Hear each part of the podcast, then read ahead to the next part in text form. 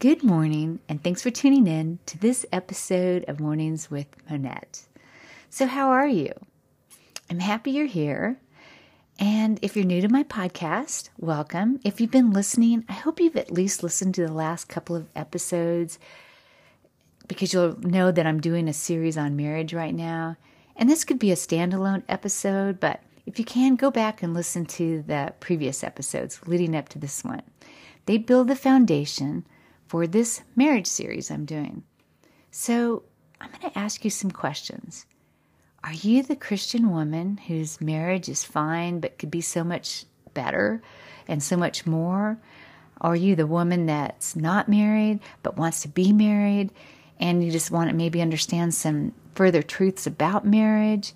Or the Christian woman that knows her marriage is in trouble and divorce is possibly on the table? Or maybe your marriage is doing great and you just know it could even be better. Whatever your circumstance is, I feel God brought you here for a reason.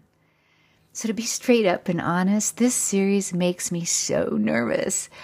I'm a Bible believing Christian, and I know I'm supposed to do this series, but I'm flawed. I'm a flawed Christian that's made it to 30 plus years of marriage, but, but that's been by the grace of God.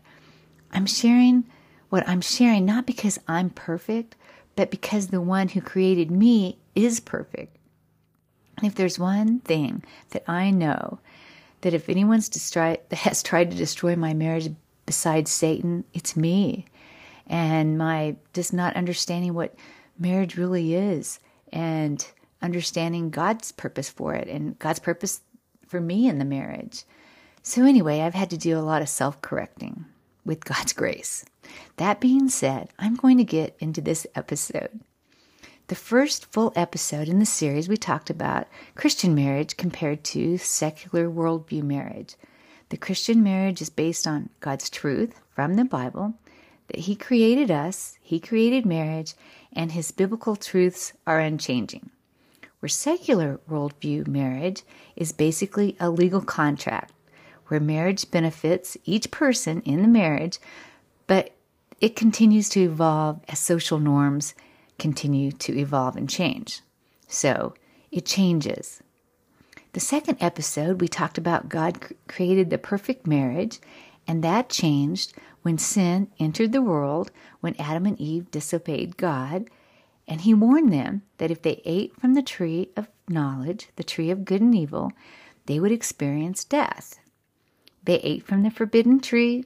God not only gave them consequences, to, He not only gave consequences to Adam, He also gave consequences to Eve that we experience these consequences today. So, this original sin that happened in the Garden of Eden with Adam and Eve separated us from God. But God had a plan for redemption and restoring our relationship to Him right? And as believers, we believe God sent his son Jesus to be the sacrifice for us. And God tells us in his word, in John 3:16, that God gave his one and only son, and if we believe in him and that he died for us and accept him as Lord and our personal savior, we will not die, but we will have eternal oh sorry, eternal life with God and spend eternity with him in heaven. So that was a quick summary. So, why is all of that so important? If you agree with what I have shared so far, it means that God, the creator of you and me, the creator of marriage, has given us his Bible and the indwelling Holy Spirit. If we are a believer, a Christian, he gave us the Holy Spirit to understand his divine word. Okay, so stay with me. Doesn't it make sense then that the Bible is the ultimate playbook that gives us His perfect instruction for marriage. I want you to not just listen to what I'm saying. I want you to test me. Pray about this. Do your own deep dive into these ideas I'm sharing. Because why is this so crucial? It is so important to know why you believe what you believe. Okay, I'm going to tell you why. Satan, the serpent that the serpent that met with Adam and Eve in the garden, and told them to eat of the tree of knowledge of good and evil, that if they ate that fruit, they would be as smart as God. Well, they listened to him, they listened to Satan, and we've talked about the consequences of that decision and how sin entered the world. But bottom line, Satan wants to destroy marriages. He is the father of lies. He is still roaming this earth to this day. So, do you see where I'm going with this and why your Christian foundation is so important? I believe God created marriage. I believe that within the structure and boundaries of marriage, God transforms us, you and me, to be who He designed us to be. And He transforms our spouse to be who God has designed that person to become.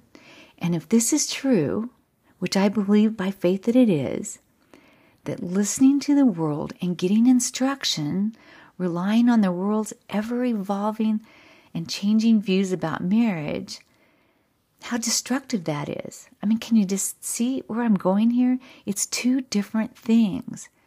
We are being deceived. So, the biggest struggles I've personally experienced in my own marriage is when I have allowed Satan a foothold. And as I've shared what I've shared, all of this with you, it's because when I venture off on my own understanding and I want to be a part of the world and I want to be accepted by the world and I get enticed by worldly advice instead of God's biblical truths, that's when my marriage has been most vulnerable. So, how about you? Is this resonating with you? The verse that's coming to my mind right now is Romans 12:2 from the NIV, which that's my favorite version of the Bible. Okay, this verse. Romans 12:2. Do not conform to the pattern of this world, but be transformed by the renewing of your mind. Excuse me. Then you will be able to test and approve what God's will is, his good, pleasing, and perfect will. Being transformed by the renewing of your mind, which means being spending time in God's word. So, I'm going to give you some personal examples or some practical examples right now what this what the world tells us okay? So here we go. Here's some examples. The world tells us that when you feel like you're no longer in love with your husband that you can leave him that there is somebody else out there better right? The grass is greener on the other side. I mean how many times do we hear that? Well if you're not in love with him anymore just get a divorce. You'll find somebody else okay now i can hear a little pushback in your head right now what if my husband is listening to the world's advice? Okay, I'm going to make this really clear right now. I'm going to go off on a side note here. I'm not talking to husbands, I'm talking to you. We cannot control what our husbands think or do. I'm talking to you because one of my biggest breakthroughs in my own marriage is when I finally realized I am not here to change my husband, who I want him to be, right? that I have this perfect design for him. I'm not God. That's God's job. God calls me for me to, this is what God calls me to do for me to love God first and surrender and trust Him and have a relationship with Him and allow Him to transform me. And in that, God has called me to love and respect my husband, to leave my original family and cleave to Him, to protect my marriage, to forgive and work out our differences. So, on my podcast, I'm speaking to you. Not that these principles and these ideas don't apply to your husband, they do as well. I think this is another area where Satan deceives us into believing if our husbands would change, that would solve the problems in our marriage. Because I know personally that the growth and changes that have occurred, occurred in my marriage is when God has changed me. So I want you to trust me on this. Here's another trap we can get into from worldly advice I am woman, hear me roar. We buy into the idea we as women are oppressed and we must fight for our rights. This mentality brought into marriage creates competition. That we are somehow the victim and our husbands are the oppressor. This general attitude will eventually destroy your marriage. I mean, don't get me wrong, there is sin in the world and oppressors. I'm not talking about that. Like we talked about, we live in a sinful, fallen world. But if you go into marriage wanting to prove your independence, this will not build intimacy in your marriage. This is a lie. This is one of Satan's lies. Like somehow you need to prove your independence and your dominance. This is not the recipe for a very happy marriage. It will cause so much strife. Okay, so that's one another area that Satan will deceive. Here's another one of Satan's tactic, tactics. The man haters club that we join. And you right now are saying, I'm not a part of a man haters club. Let me ask you a question. Do you ever sit with a group of women and someone shares a story about her husband and his faults, and then someone else shares her story about her husband's faults, and you join in because it's fun in the moment? Everyone is laughing and having a great old time at the expense of your husband's.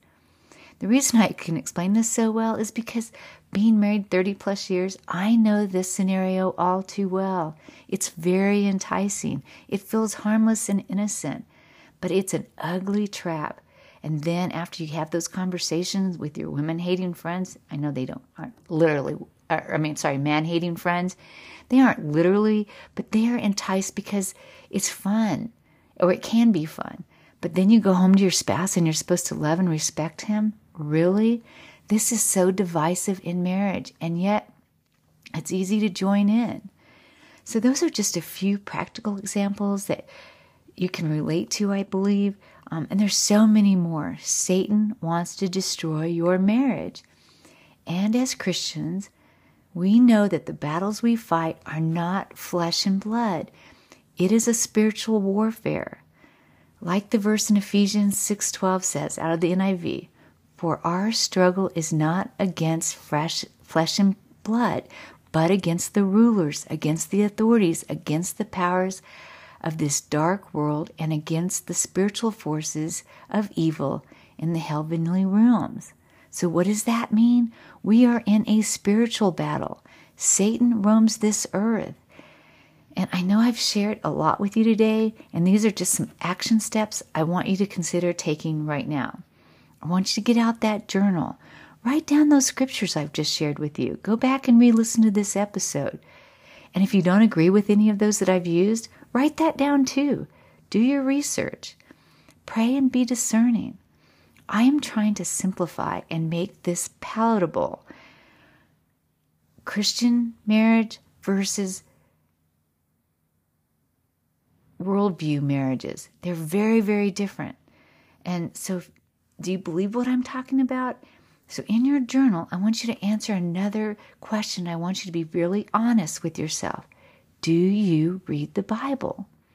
Why or why not? Most people don't. Most Christians don't. I'm trying to make the case that this is one of the most important decisions that you can personally make besides accepting Christ as your personal Lord and Savior. Reading the Bible is essential studying God's Word, especially about marriage, will be the one thing that will save your marriage.